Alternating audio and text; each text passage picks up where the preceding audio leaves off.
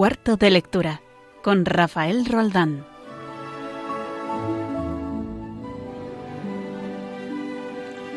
Muy buenas noches y bienvenidos a nuestro cuarto de lectura aquí en Radio María, que abre en esta noche de verano, cuando muchos de ustedes seguramente disfrutan de merecidísimas vacaciones. Hoy vamos a hacer un programa especial en el que recordaremos dos entrevistas emitidas durante el curso anterior en nuestro programa. Pero antes vamos a escuchar algunas recomendaciones de lecturas para este tiempo de estío, en boca nada menos que de Aurora Pimentel, Chiti Hoyos, nuestra samaritana en las redes, y el gran Jesús Beades. Empezamos. Libros para el verano del 2021. Bueno, esto depende de muchas circunstancias. Soy Aurora Pimentel y claro, es que no es lo mismo tener mucho tiempo que tener poco tiempo, que tener unos gustos y otros. Yo voy a recomendar unas cosas así muy sencillas. La primera, yo el año pasado tenía tiempo y leí pues la Divina Comedia, la, la versión que ha hecho Mico. No puedo decir la editorial, pero mirar, ¿vale? Mirarlo. Me quedé impresionada, me gustó muchísimo y me da para mucho. Luego hay otra serie de libros sobre la Divina Comedia de Nembrini en una editorial que tampoco puedo nombrar, pero que me parecen también muy interesantes. Esa sería mi primera recomendación para los que tienen mucho tiempo y ganas y, y luego ciertos años, porque creo que es bueno leer la Divina Comedia mayor. Otra cosa que he leído y que me ha gustado mucho y que me recomendaron siempre muchas personas y que nunca hice caso hasta que le hice caso hace tres años, y que es Rosa Kruger de Rafael Sánchez Mazas. Es una maravilla, una maravilla de libro. Es algo que te reconcilia con la humanidad, con muchísimas cosas. Os lo recomiendo muy vivamente.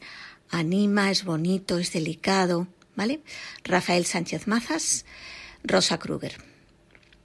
Y luego voy a poner un recuerdo infantil que tengo, que me ha gustado mucho, que se ha hecho una serie recientemente y que creo que para los que no tenéis a lo mejor mucho tiempo, puedes leer de, mm, así de ciento en viento y que no tienes mucha capacidad de concentración, os va a divertir, os va a entretener, siempre que seáis bicheros. Y, y, es pues eso, mi familia y otros animales y toda la serie que escribió Gerald Darrell sobre esos, mm, se llama la trilogía de Corfú, ¿vale? Sobre esos años que él pasó con su familia en Corfú. Esto, eso, para no mm, darle muchas vueltas a las cosas. Y luego ya si quieres ser muy trascendental y pensar, y pensar en una situación casi a veces un poco similar a la actual, yo diría que Suite Francesa de Irene Nemirovsky es algo que no pierde actualidad, que refleja tipos tan, no sé, tipos de siempre, ¿no? Así que yo recomendaría esas cuatro cosas y, nada más. Ay, no sé, no he recomendado a ningún español. Bueno, ya han hablado muchas eh, personas hace ya tiempo de Elena o El mar de verano, de Julio Ayesta, que me parece una de las novelas más bonitas y que también es muy de verano. Y, y más de verano, pues ya se me ocurrirán. Si se me ocurre algo más, os lo mando. Ahí va mi recomendación para este verano. Un solo libro, una novela, Baita. Es un libro de Raúl Eguía. Va de una mujer que se encuentra en el corredor de la muerte y como una pequeña sorpresa que le llega en una cajita hace que vuelva a entrar la luz en su celda gris. Y esto está muy relacionado con lo que pasará después y el sentido profundo de la Eucaristía. Yo creo que la vais a disfrutar. Es un buen libro para este verano. Hola a todos, soy Jesús Beades y esta es mi recomendación para el verano, por lo menos un par de ellas. Eh, os recomiendo vivamente la novela Mi idolatrado hijo sí de Miguel Delibes, que no es la que no es la típica novela de Delibes, que no que tiene una estructura más clásica a lo largo de, de varias generaciones y a, a lo largo del tiempo de la historia de una familia y que fue llevada al cine como retrato de familia. Es un, es un libro muy bueno, largo y, y, que a mí me impactó mucho cuando lo leí la primera vez. Y otra novela que os recomiendo, pues cualquiera de Ian McEwan, de Ian McEwan, cualquiera de ellas, pero si no habéis leído ninguna, Expiación. McEwan es un novelista muy raro, muy inquietante y de un talento literario portentoso, que además no sabes por qué te atrapa, porque parece estar hablando de mil cosas a la vez, da igual de que vaya la trama. Y hasta aquí, que disfrutéis, los novelones son para el verano. Muchas gracias a Aurora Pimentel, Chiti Hoyos y Jesús Beades por vuestras interesantísimas recomendaciones literarias. Y vamos a escuchar ahora una entrevista que allá por el mes de marzo, aquí en Cuarto de Lectura, en Radio María, eh, hicimos a don Hilario Mendo, el autor de un libro con un título tan sugerente como Mis libros inolvidables. Vamos a escucharla de nuevo.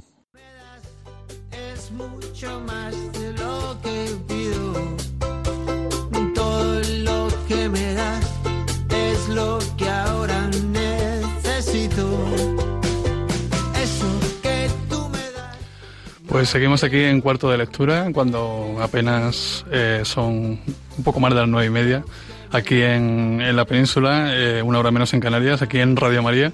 Y vamos a pasar a, a comentar un libro, un libro que yo leí hace unos 10 años por ahí, ahora, que me gustó muchísimo, me impactó, y olvidé un poco, ¿no?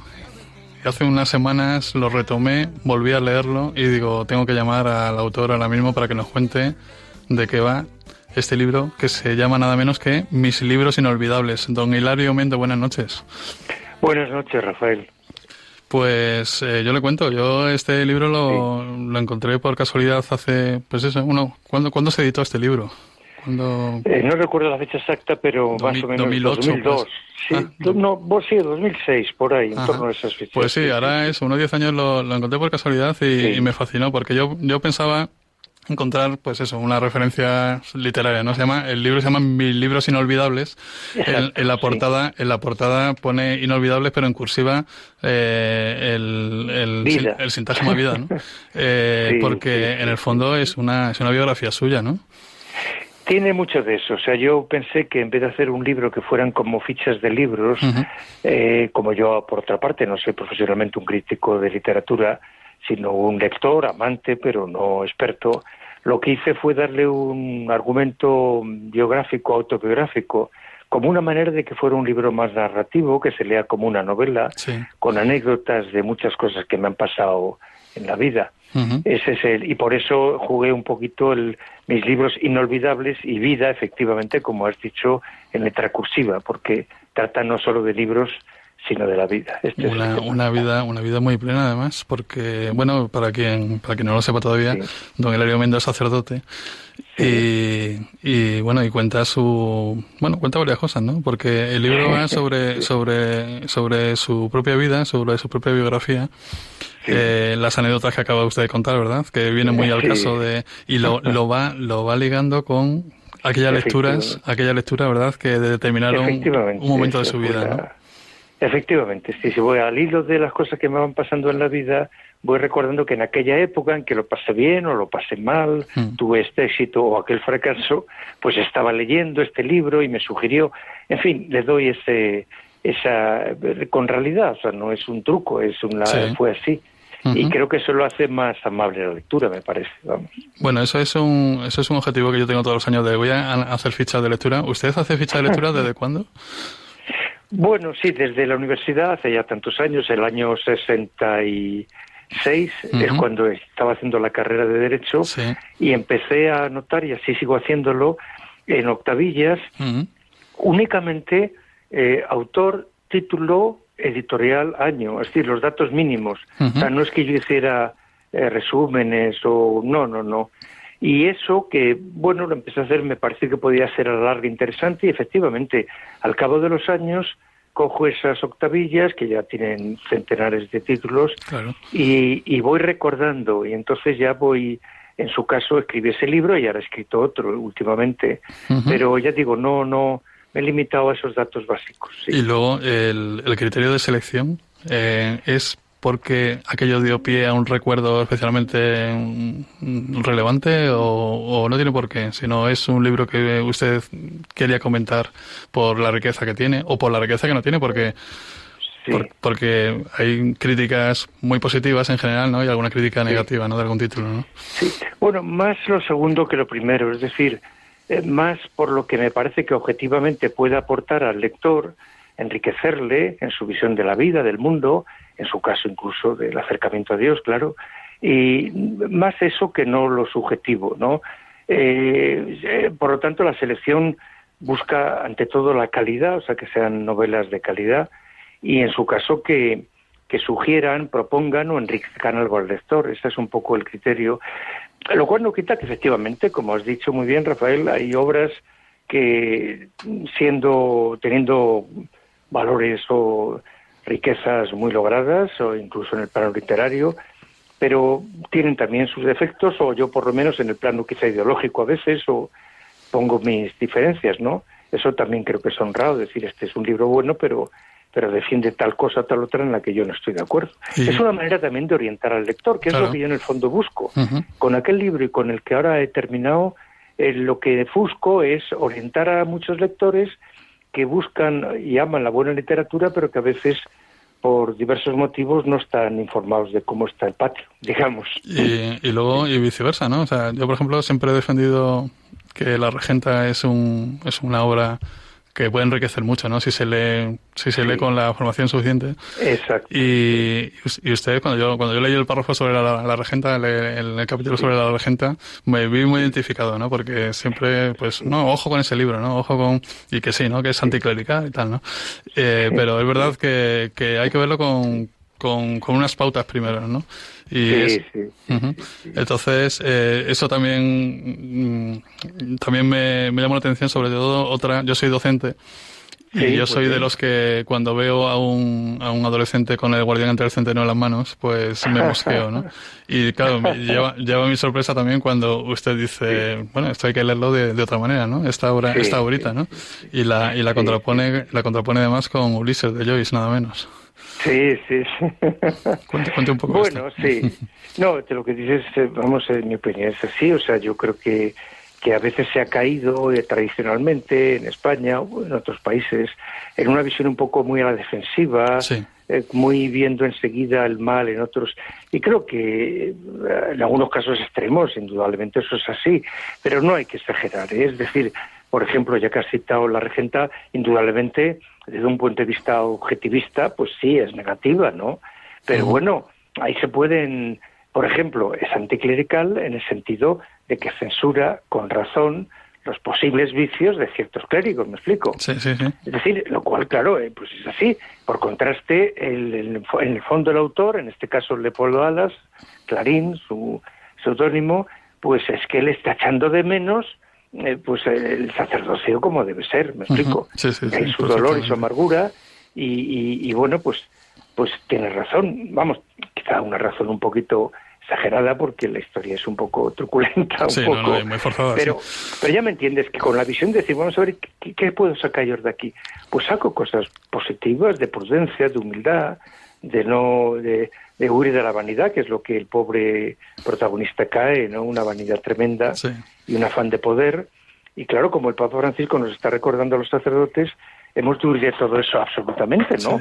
una vida austera, una vida oculta, no en el sentido de esconderse, sino de buscar que la gente crezca, que la gente encuentre a Dios, que sea feliz. Y, nosotros discretamente pues desaparecer, ¿no? Pues bueno, es un ejemplo que te pongo, Rafael, ¿eh? pero eh, o sea, que se puede ver la regenta con ojos positivos, digamos. Ahora, un poco aquello de San Pablo, ¿te acuerdas? De en una carta dice, eh, examinadlo todo, quedaos con lo bueno. Bueno, pues algo de eso, ¿no? Es que ahora, ahora que cita al, Papa Francisco, eh, este, en este libro huele mucho a oveja, ¿verdad? o sea, usted es un sacerdote que huele mucho a oveja, porque tiene multitud de anécdotas con gente alejada de la iglesia o que ni siquiera está bautizada, ¿no? Y, sobre todo, lo que, yo, lo que yo noto es que aquí se respira muchísima libertad, ¿no? Sí, sí, sí, sí.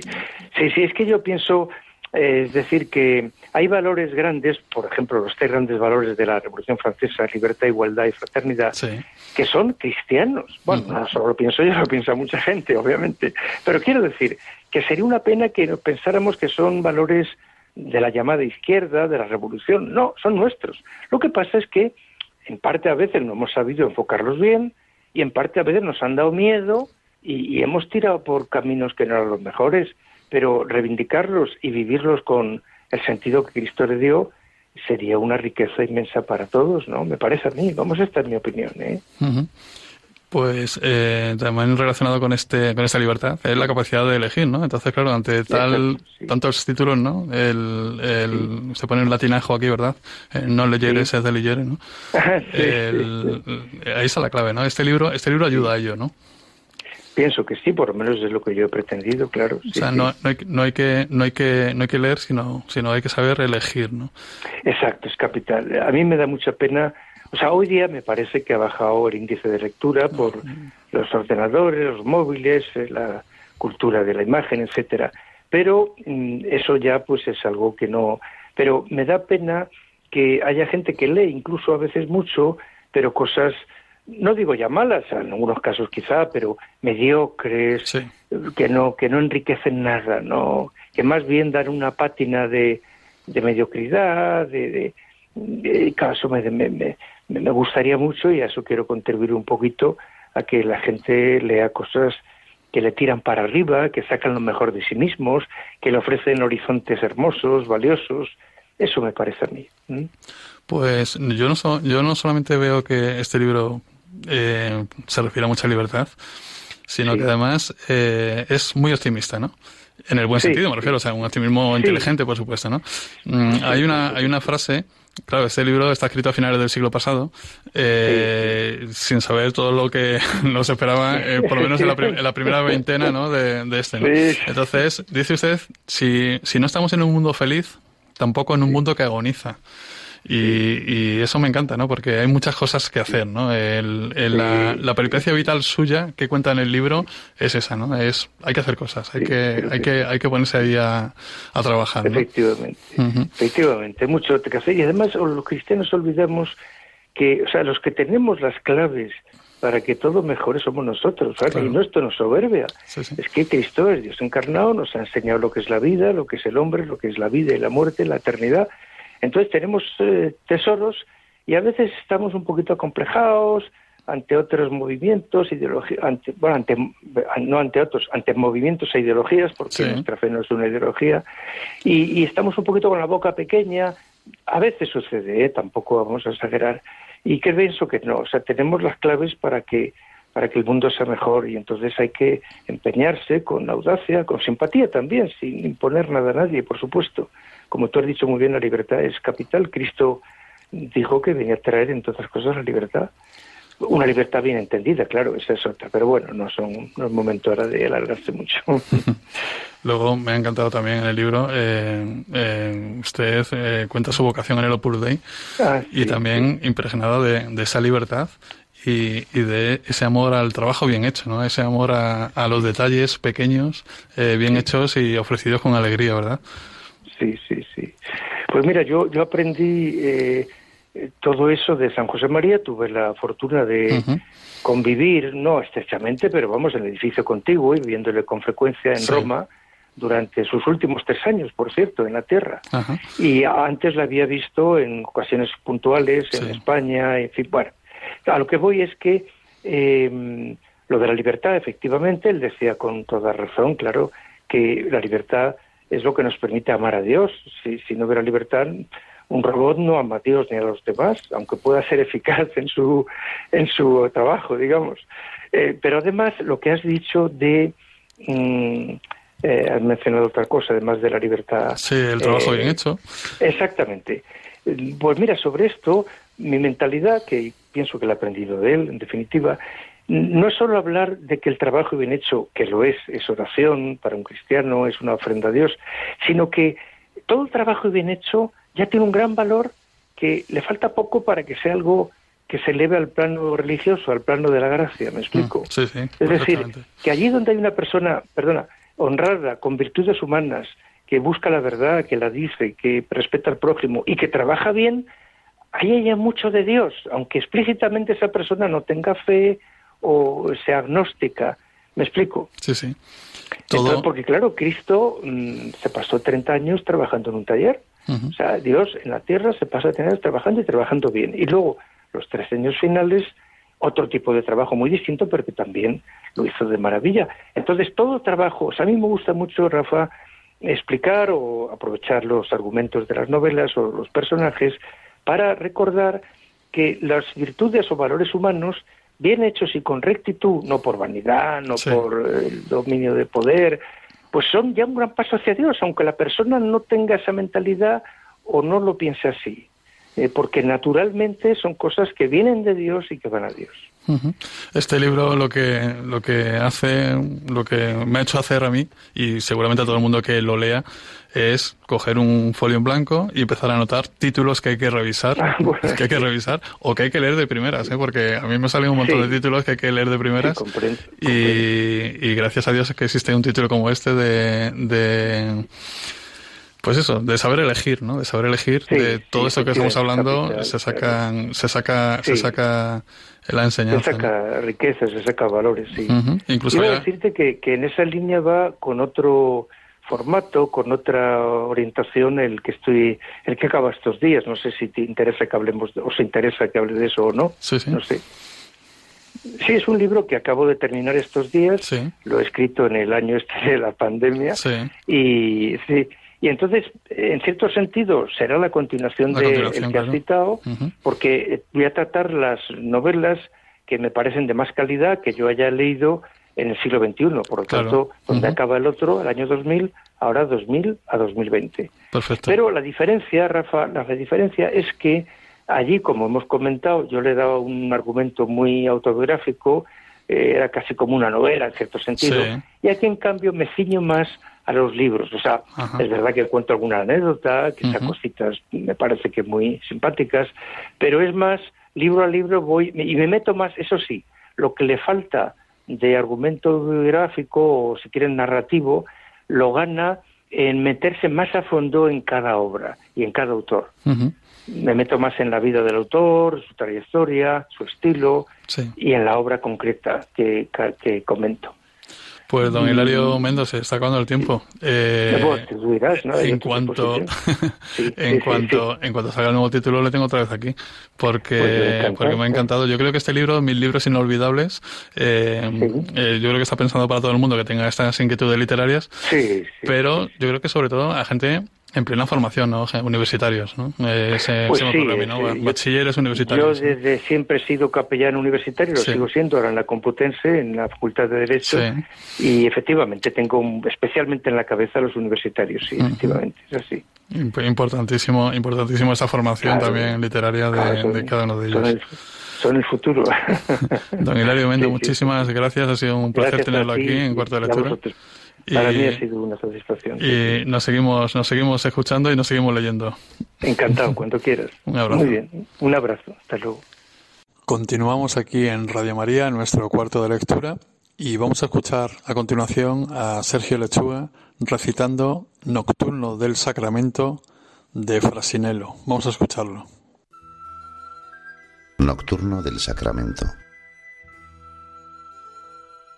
Bajo la noche que trasciende con un aroma de jazmines y de cedros, bajo la noche misteriosa quiero llegar, oh mi Señor, hasta tu templo. Vienen a oscuras mis pupilas, la fe me lleva de la mano como un ciego. No hay otra luz para mis pasos sino esta llama que me quema por dentro. Como mi sangre ya no grita, como mi carne ya me pesa mucho menos, por estas señas adivino que voy llegando a los confines de lo eterno.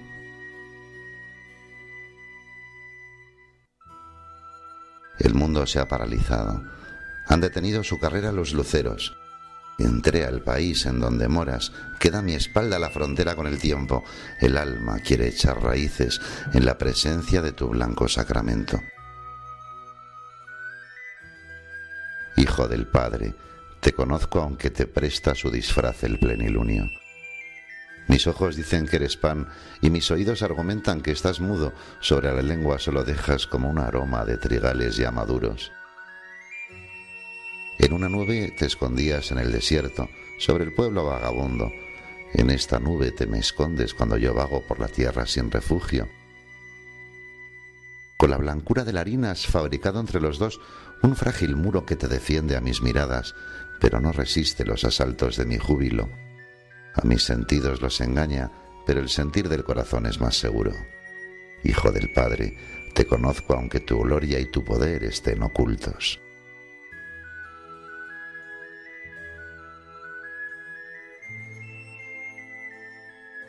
Enamorado que quisiste venir a ser de mi figura y mi tamaño y revestirte de mi carne, Para que yo te conociera como hermano, te contagiaste mis dolores, te inoculaste mi miseria y desamparo. Sobre tus hombros impusiste la negra carga de mi muerte y mi pecado, y eras muy grande todavía para caber en nuestro corazón de barro. Te disminuiste hasta el racimo, hasta la espiga que nos cabe en una mano. Para llegar hasta las almas quisiste hacerte a la medida de los labios. Tienes lo ingrávido del beso, lo diminuto de los pétalos del nardo. La mariposa en sus dos alas tiene más peso que tu ser sacramentado.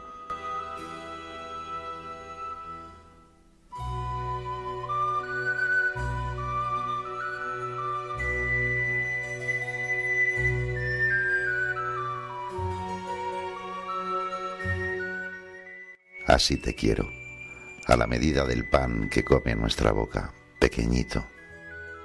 Así te quiero, a mis alcances, igual al sol, igual al aire en lo gratuito.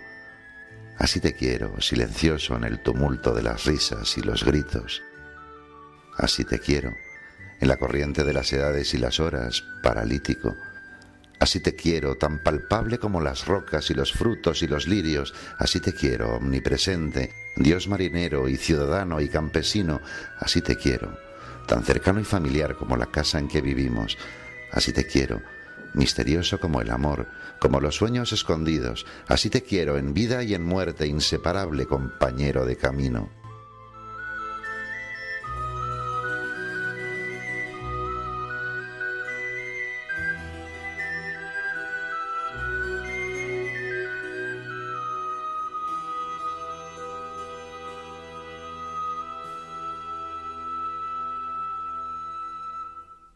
Pues aquí seguimos en esta noche de agosto con nuestro cuarto de lectura abierto aquí en Radio María y continuamos escuchando recomendaciones literarias, esta vez a cargo de nada menos que Salvador Otamendi, Víctor Alvarado y Pablo Sañoso.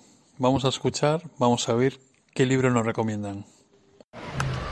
Pues bueno, lo primero de todo, muchas gracias por, por pedirme consulta consejo sobre una recomendación literaria.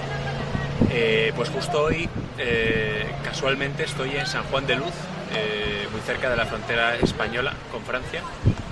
Y es un pueblecito en el que sale no pocas veces mencionado en un libro que recomiendo, que se llama Madrid de corte a checa, de Foxá, Agustín de Foxá concretamente. Y bueno, es una novela histórica impresionante eh, que describe con todo tipo de eh, detalles eh, los momentos anteriores a la proclamación de la Segunda República en España, los instantes posteriores a este acontecimiento histórico y asimismo el año 36 y 37 ya en plena guerra civil en, la, Villa de Madrid, en la capital de España. Y creo que es una muy buena lectura veraniega que animo a la gente a leer. Buenas noches, Rafa, y un saludo a ti y a todos los oyentes de Radio María. En esta ocasión, y como lecturas del verano, te recomendamos tres libros. En primer lugar, Dios Padre, que es un libro para toda la familia. Es el primer libro ilustrado de Pachi Velasco, conocido como Fano, en solitario. Este escritor y dibujante fue maestro de religión, y se sacó su plaza de funcionario mediante oposición y actualmente es el director del Colegio María de Lao en Los Asperones, un colegio marginal de la capital de la Costa del Sol, Málaga, con lo que su compromiso con los más débiles está claramente definido, pues también es catequista de algunos de ellos. Ha creado el corto Amar en 45 grados para la diócesis de Málaga, su talento como comunicador es inigualable porque mientras dibuja reflexiona sobre la figura de Jesús de Nazaret como lo hacía en los años 80 el dibujante José Ramón Sánchez en el programa de televisión española El Kiosco. Yo he tenido la suerte de verlo en directo y su trabajo no es producto del marketing, sino como consecuencia de una profunda reflexión y vivencia de la fe. Este trabajo consta de cuatro partes bien diferenciadas. Las dos primeras hablan de la amistad con Dios, la cuarta es una explicación del Padre Nuestro y la tercera me la dejo para el final, pues trata de explicar las obras de misericordia corporales como dar de comer al hambriento o espirituales como enseñar al que no sabe, pero aterrizando, porque nombra a personas de carne y hueso que conoce personalmente para demostrar que esa labor es realizada por cristianos comprometidos que son un ejemplo para los demás. Y de ejemplo a ejemplo y tiro porque me toca nos encontramos a Teresa que acompaña a los ancianos del barrio haciendo honor a la obra de misericordia que dice, por ejemplo, consolar al triste. Los dibujos son una maravilla. Son sencillos pero esclarecedores, que nos hablan del amor de Dios, todo contado con la gracia y el buen humor que le caracteriza, con metáforas de gran belleza que hacen referencia a Dios, como esta que dice, Estoy contigo en lo más profundo del océano. Me encontrarás cuando te pueda la presión. Yo seré tu oxígeno. Y con respecto a dos novelas para entretenerse, y esta sí, más bien para los adultos, recomendamos dos de ellas. La primera, El sueño eterno de Raymond Chandler. Hay que decir que Raymond Chandler es uno de los grandes escritores y guionistas de Hollywood. En esta ocasión, esta historia fue adaptada por tres guionistas fabulosos como William Faulkner, Jules Furman y Leigh Brackett. Esta es una mujer que hizo, por ejemplo, la segunda parte del guion de La Guerra de las Galaxias. Hay que decir que cuando uno lee esta historia tiene la sensación de estar escuchando lógicamente a Humphrey Bogart, al que Howard Hawks le dijo que tenía que sonreír más y desde luego lo consiguió. Y por otra parte eh, hay que decir que Slim, la mujer en ese momento de Howard Hawks, pues encontró a una magnífica actriz que todos conocemos como Lauren Bacall.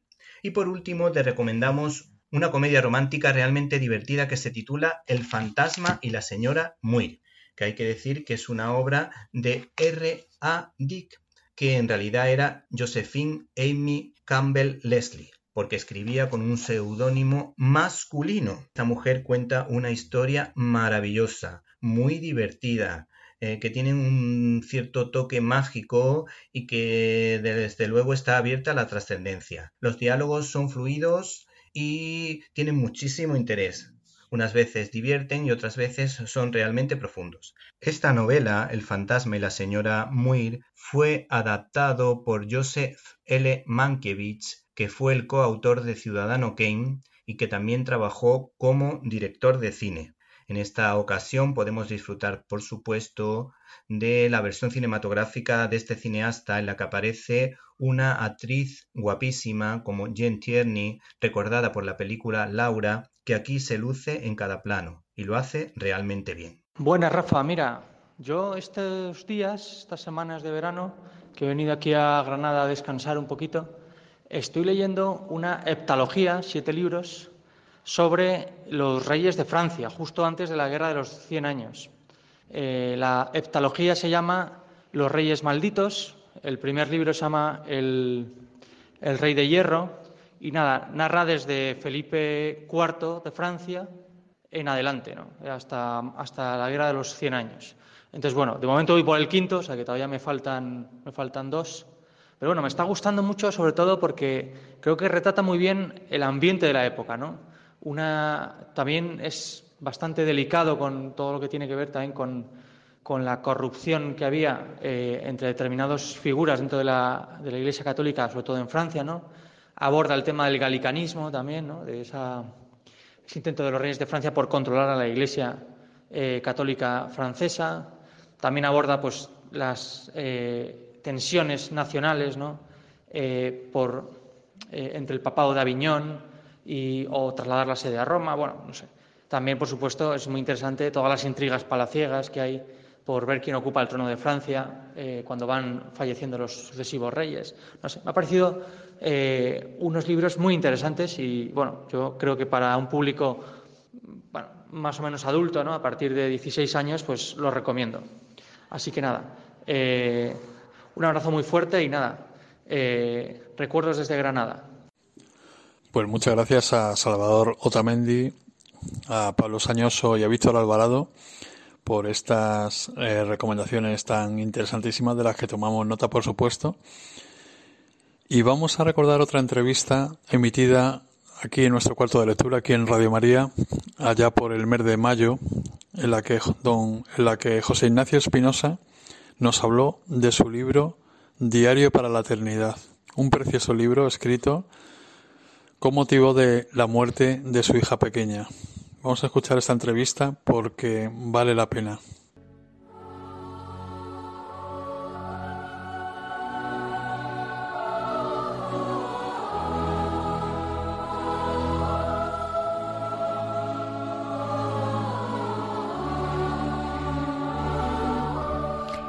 Perder a una hija repentinamente cuando ésta apenas tiene siete años no hace falta decir que debe ser algo muy, muy duro.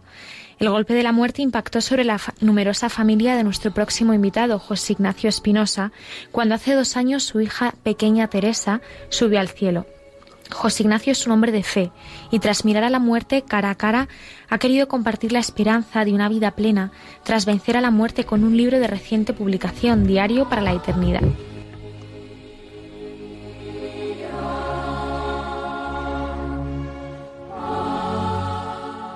Buenas tardes, noches, eh, José Ignacio. Hola, buenas tardes, Rafa. Oye, eh, el otro día me llegó el, el, libro, bueno, me llegó la reseña del libro que has escrito acerca de, de, la, de la muerte de tu pequeña, de tu, de tu hija Teresa, ¿no? Y cuéntanos, ponnos en contexto un poco, ¿no? Acerca de los días aquellos, ¿no? En que tu hija subió al cielo. Hace un par de años ya de aquello, ¿verdad? Sí, bueno, casi, estamos hablando de año y medio más o menos.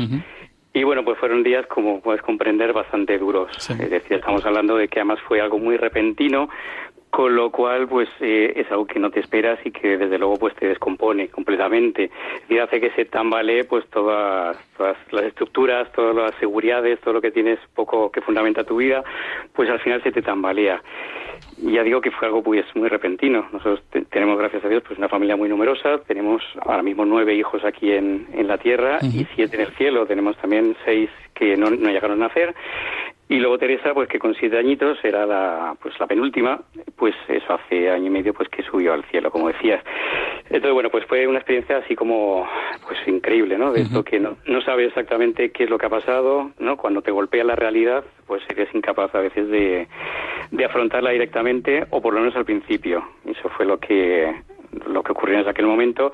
Y bueno, pues después de eso es un, periodo, un tiempo duro, duro el, porque cómo se gestiona un duelo de esas características.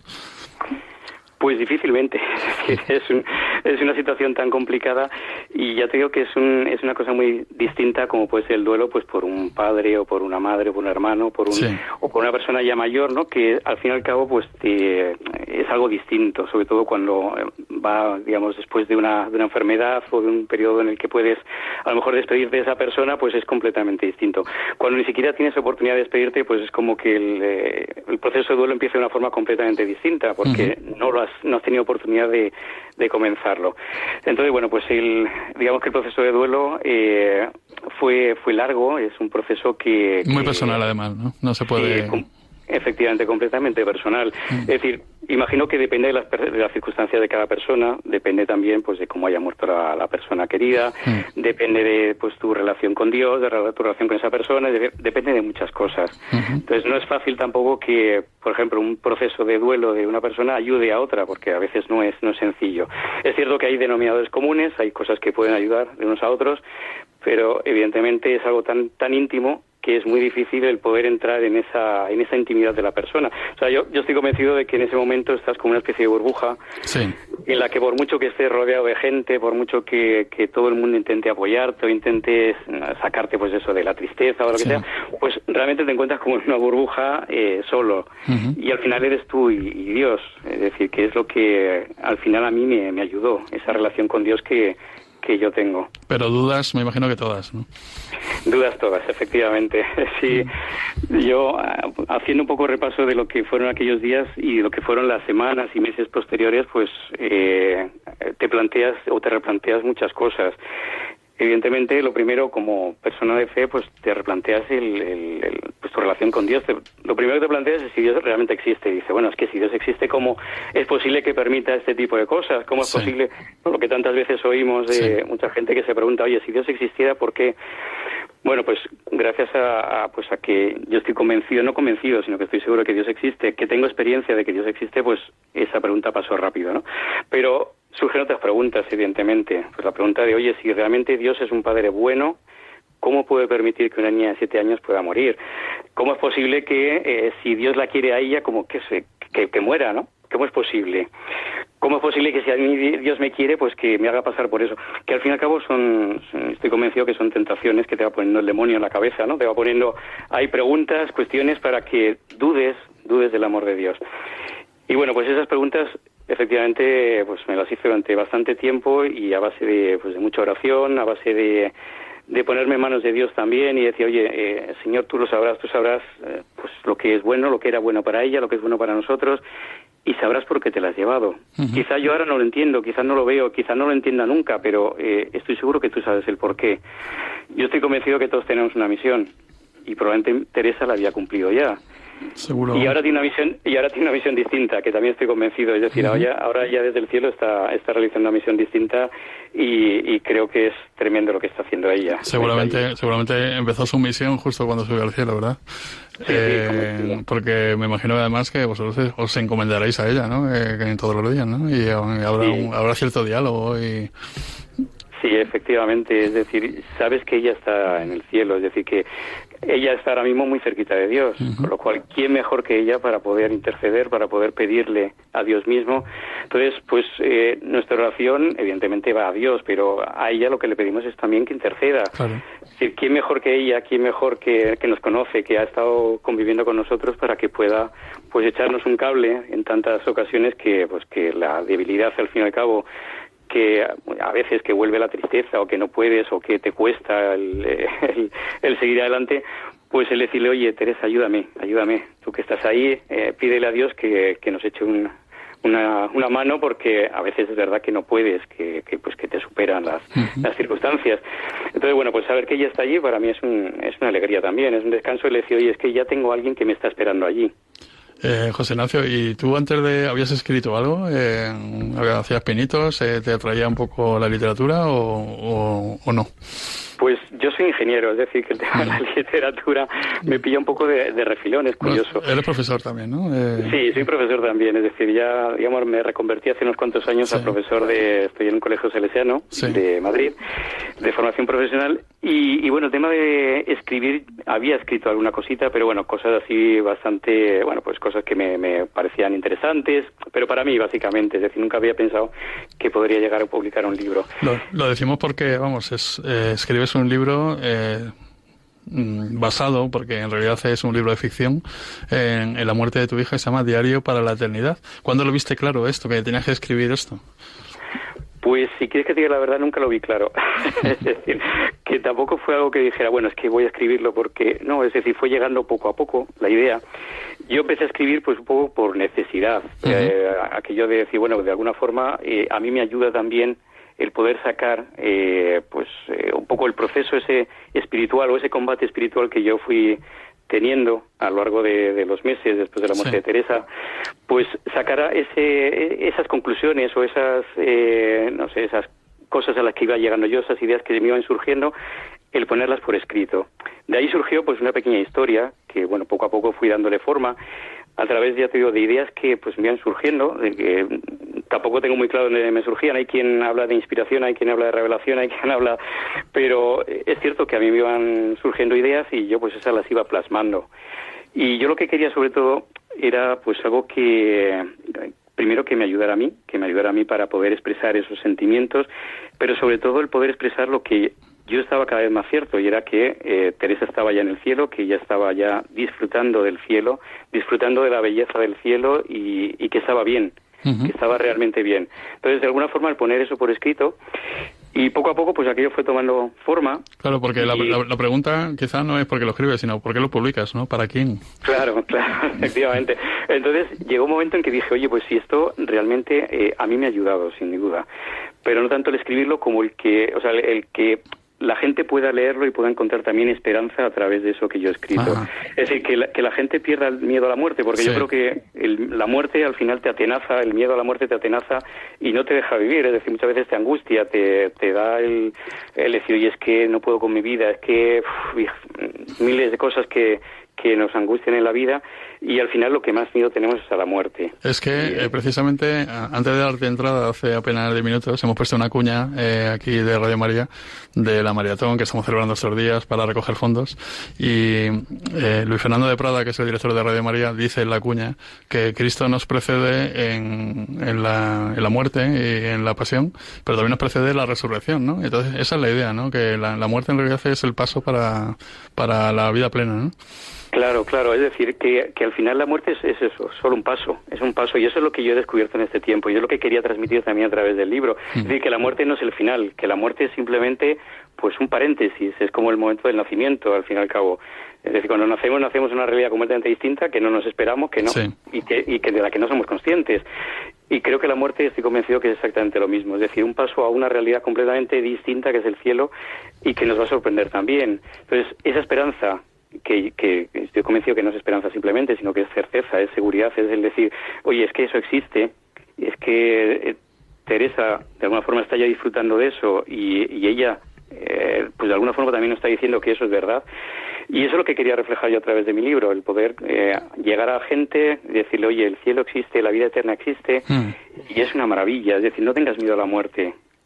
Diario, Diario para la Eternidad es una obra de ficción. Eh, cuéntanos de, sin, sin reventarnos el final, por supuesto. cuéntanos, cuéntanos eh, una sinopsis de, de, la historia. Sí, bueno, eh, además que lo puse al principio de que era ficción porque en algún momento alguien pensó que era autobiográfico y yo decía, pero mm. autobiográfico no puede ser autobiografía porque, bueno, no voy a, a destripar nada tampoco, pero bueno, en cuanto se empieza a leer se da cuenta uno que no es autobiográfico porque la persona muere, ¿no? Con lo cual no, no podía ser. Pero lo que quería era de alguna forma el, contar qué es lo que pasa después de la muerte. Sí, muchas veces nos quedamos en cómo se queda el que está aquí, es decir, lo que sentimos, lo que experimentamos, los que nos quedamos, pero qué es lo que experimenta el que ha muerto, el que ya ha pasado a la vida eterna, qué es lo que ve, qué es lo que descubre. Entonces quería de alguna forma expresar esa sorpresa de qué es lo que te encuentras al otro lado. Cuando ya estás eh, en la vida eterna, has, muerto, y de alguna forma el poder ver paso a paso, día a día, ¿no? Por eso es un diario, eh, experimentando, encontrándote, disfrutando y, bueno, dejándote sorprender por miles de cosas que vas a encontrar allí. Entonces, de alguna forma es eso, es ese diario de, de poder, eh, pues, encontrarte con todas las sorpresas que nos vamos a encontrar allí en, en la vida eterna. ¿Cómo ha sido la acogida del libro? Porque creo que hay un blog, ¿no? Que tienes abierto un blog donde se recogen testimonios, ¿no? Después de leerlo de personas, ¿no? Eh, ¿cómo, cómo, ¿Cómo ha sido esto? Sí, hombre, yo quería que el blog hubiera llegado más lejos, es decir, que hubiera sido, pues que todo lo que hubiera leído hubiera podido poner algo allí, pero bueno, al final eh, la gente también se retrae mucho a la hora de escribir y bueno, pues le da corte y parece como que, que no saben escribir, pero no es cierto, es decir, y de hecho los comentarios que se ven ahí son una maravilla, es decir, todo el mundo cuando escribe desde el corazón realmente expresa auténticas maravillas. Entonces, eh, las opiniones han sido, bueno, yo creo que estupendas, una maravilla. Yo me he sorprendido mucho porque, ya digo, yo no soy escritor profesional, ha sido el primer libro, espero que haya más, pero bueno. Pero las, las opiniones en general han sido muy, muy positivas y de hecho gente que decía, mira, es que no me he podido levantar hasta que no me lo he terminado, que me lo empecé y de un tirón me lo he leído. Gente que decía, mira, en tres sentadas, o que me pasó llorando todo el libro, que me ha encantado, me ha removido por dentro y veo la vida de una forma completamente... O sea, eh, opiniones que a mí de verdad me han hecho, pues eso, una... Bueno, que me, me ha hecho mucha ilusión porque creo que que el libro ha removido conciencia, es que al final de lo que se trata. Es decir, lo que se trata es de que veamos la vida de una forma distinta, veamos la muerte también de, otro, de otra manera y que sobre todo pues eh, vivamos esta vida sabiendo lo que hay después y sabiendo lo que, que esa vida también tiene un sentido, que tiene una, una eh, pues eso, que todo lo que hacemos también tiene sus consecuencias, evidentemente, y que en la vida eterna pues vamos a disfrutar de algo que, que ni nos imaginamos. Eh, la importancia de la familia yo creo que en todo esto ha sido tremenda, ¿no? Porque, a ver, eh, yo también por propia experiencia sé que tú te dedicas a las dos profesiones eh, más difíciles del mundo, que es la docencia, por un lado, y por otra parte, ser padre de familia numerosa. yo para mí lo más difícil que veo y lo más, lo peor que hago en, la vida, ¿no? yo también soy docente y soy padre de familia numerosa. Entonces, la familia es, es el colchón clave, ¿no? Para, para encajar todo esto, ¿no? Sí, sí, sí, sí, sin duda. Estoy completamente de acuerdo en lo de las profesiones de riesgo, peligrosas y también más maravillosas, ¿no? Que son la de ser profesor y ser padre. Eh, efectivamente, la familia yo creo que es, un, es algo fundamental, es un eslabón que, que yo creo que no le damos la importancia muchas veces que tiene y sin embargo pues es al final donde nos hacemos personas y donde nuestros hijos pueden crecer y recibir pues no solo la vida sino la formación eh, no solo académica, sino evidentemente espiritual, que yo creo que es, la fundamental. Yo siempre digo que el, mayor bien que puedo dejar a mis hijos es la fe. Y al fin y al cabo no es un regalo mío tampoco, es un regalo de Dios, Hmm. pero sí lo que me encantaría es que ellos pudieran eh, esa fe que hemos intentado transmitirles, que al final la acogieran y la vivieran en profundidad, porque creo que es lo que les va a servir. Estoy convencido de que eh, vivir la vida con fe o sin fe es completamente distinto. Entonces, qué mejor regalo, qué mejor herencia que poder dejarles eso. Entonces, yo creo que a través de la familia, pues eh, recibimos todo y podemos darlo todo también. Es decir, yo creo que es la base de la sociedad, yo creo que es lo que al final mantiene unida a la sociedad y, y tenemos que cuidarla mucho. Ujú. Eh, la fe y el sentido de la vida, ¿te ha cambiado mucho o, o en realidad lo que has hecho ha sido confirmar algo que ya intuías? Digamos que he madurado. Yo creo que he madurado porque al fin y al cabo, eh, cuando la fe se pone a prueba, una de dos, o la pierdes o, o madura, ¿no? O crece. Entonces yo creo que en este caso, pues, gracias a Dios, ha sido pues una maduración. El poder decir, oye, pues realmente eh, lo que yo creo eh, es verdad. Estoy convencido de que es, de que es cierto. Eh, a través de muchos acontecimientos, muchas cosas que han pasado, se van confirmando las cosas y te das cuenta de que Dios pues no solo existe, no solo te quiere, no solo está pendiente de ti, no solo provee todo lo que necesitas, sino que además, pues eso, eh, nos tiene destinado un destino que yo creo que es eh, fantástico, que es la, que la vida eterna. Entonces, para mí la, la fe, eh, siempre digo que la vida es un regalo maravilloso, pero la fe es todavía mejor regalo, estoy convencido. Y la fe es lo mejor que, que podemos guardar, que podemos tener y que podemos compartir sobre todo. Ujú. ¿Te ha cambiado mucho la vida el libro? O sea, aparte de aparte de el tema del libro, por supuesto que sí nos has contado, lo que es el libro, lo que es llegar a la gente, hemos hablado de los testimonios, eh, ¿te sientes con responsabilidad de, pues eso, ¿no? De así, de transmitir mejor aún aquello que a lo mejor dices, esto lo tengo que hacer mejor como un, como un misionero al fin y al cabo, ¿no? Que quizás se le queda siempre con, tengo que hacer, has hablado de otro título quizá que vas a publicar, ¿Cuáles son tus planes de aquí a, a, Bueno, a medio o largo plazo? No sé si corto o medio. Bueno, la vida desde luego cambia, cambia porque, por ejemplo, el que esté yo ahora mismo en, en la radio, pues ya es un cambio más que evidente.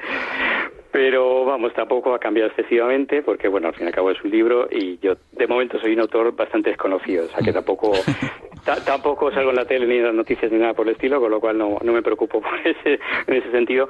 Pero bueno, efectivamente, pues la vida cambia y sí que tienes una responsabilidad. Yo creo que, sobre todo, eh, de cara a la gente que tienes más cerca, el decir, oye, si esto estoy convencido, eh, también tengo que transmitirlo. Entonces, lo bueno que tienes es que tienes la oportunidad de poder transmitir cosas, de poder hablar en foros en los que a lo mejor antes no tenías acceso, no tenías oportunidad de hablar. Entonces yo creo que es una oportunidad fundamental y vamos, increíble de poder evangelizar también. Entonces yo como yo, yo he sido misionero también en su día, yo también estuve fuera un tiempo y, y sé que, que es importante el poder transmitir la, la fe, el poder hablar de tu experiencia de fe y el poder de alguna forma eh, llegar a la gente para que ellos también puedan conocer a Dios, puedan conocer lo bueno que es y puedan conocer que, que la vida tiene sentido y todo eso yo creo que es una responsabilidad que tenemos todos como cristianos y si tienes además la oportunidad, pues mejor que mejor. En un- Entonces a mí lo que me ayudaba es mucho eso, a decir, oye, pues ahora tengo una oportunidad. En un tiempo de incertidumbre como tenemos ahora con, con la pandemia, el COVID y todo esto, me imagino que, que este libro tiene una utilidad aún mayor, ¿no? Eh, dentro del miedo y de, a lo mejor, de los tiempos oscuros que, que están viviendo algunas personas, ¿no? De no verle el sentido a todo esto, ¿no? Sí, sin duda. Yo creo que o sea, el libro puede ayudar en ese sentido también, porque al fin y al cabo lo que se trata es de dar la esperanza, dar esperanza, de decir, oye, es que eh, no tengas miedo. Eso, eh, cuando Jesús se presenta a los apóstoles, dice, oye, no temáis, no tengáis miedo, lo dice una y otra vez. Pues eso es al fin y al cabo lo que, lo que Dios quiere para nosotros. No tengáis miedo. La muerte no es el final. Hoy me hacía gracia porque precisamente el Evangelio de hoy me parece que era, era el Evangelio eh, que decía eso, que, que se entristecían los apóstoles porque les decía que se iba a ir y lo primero que les dice, no, no, no estéis tristes, vamos a ver, tenéis que estar alegres de que me vaya. Es decir, como diciendo, es que la muerte no es tan malo como pensáis, no es un horror, no es un error que ha hecho Dios, sino que la muerte es necesaria y, y, y me voy contento, es lo que quería transmitir Jesús. Bueno, pues eso al fin y al cabo es lo que yo también quiero transmitir, el perder el miedo a la muerte, el decir, oye, allí ya hay gente que nos está esperando con los brazos abiertos, que nos van a recibir, pues eso, como, como con una gran fiesta, y que los que tenemos allí están fenomenal. Y eso yo creo que es una, una alegría sobre todo para tanta gente que han perdido a alguien querido en esta pandemia últimamente o que están enfermos o que, bueno, pues yo creo que puede, puede volver de alguna forma esa esperanza de decir, oye, o, o por lo menos de perder el miedo al, al momento ese que todos pasaremos por ahí, pero que todos tenemos también muchas veces las ganas de que pase de largo y que, que no nos mire, ¿no? Entonces, bueno, pues lo que se trata es de eso, de devolver la esperanza. Pues en este tipo de Pascua yo creo que es uno de los mejores momentos para leer Diario para la Eternidad eh, de José Ignacio Espinosa. Muchísimas gracias, José Ignacio, por estar aquí hoy en Cuarto de Lectura en Radio María y contarnos todo esto, que yo creo que nos vamos de subidón todos los oyentes y, y después de este chute de esperanza que nos has dado. Pues me alegro mucho. Muchísimas gracias a ti, Rafa. Un, abrazo. Un abrazo. Vamos cerrando ya nuestro cuarto de lectura de Radio María, cuando son casi las 10 de la noche, una hora menos en Canarias. Os dejamos con el informativo y la actualidad y os espero dentro de cuatro semanas, cuando abriremos de nuevo nuestro cuarto de lectura. Muchas gracias por estar ahí.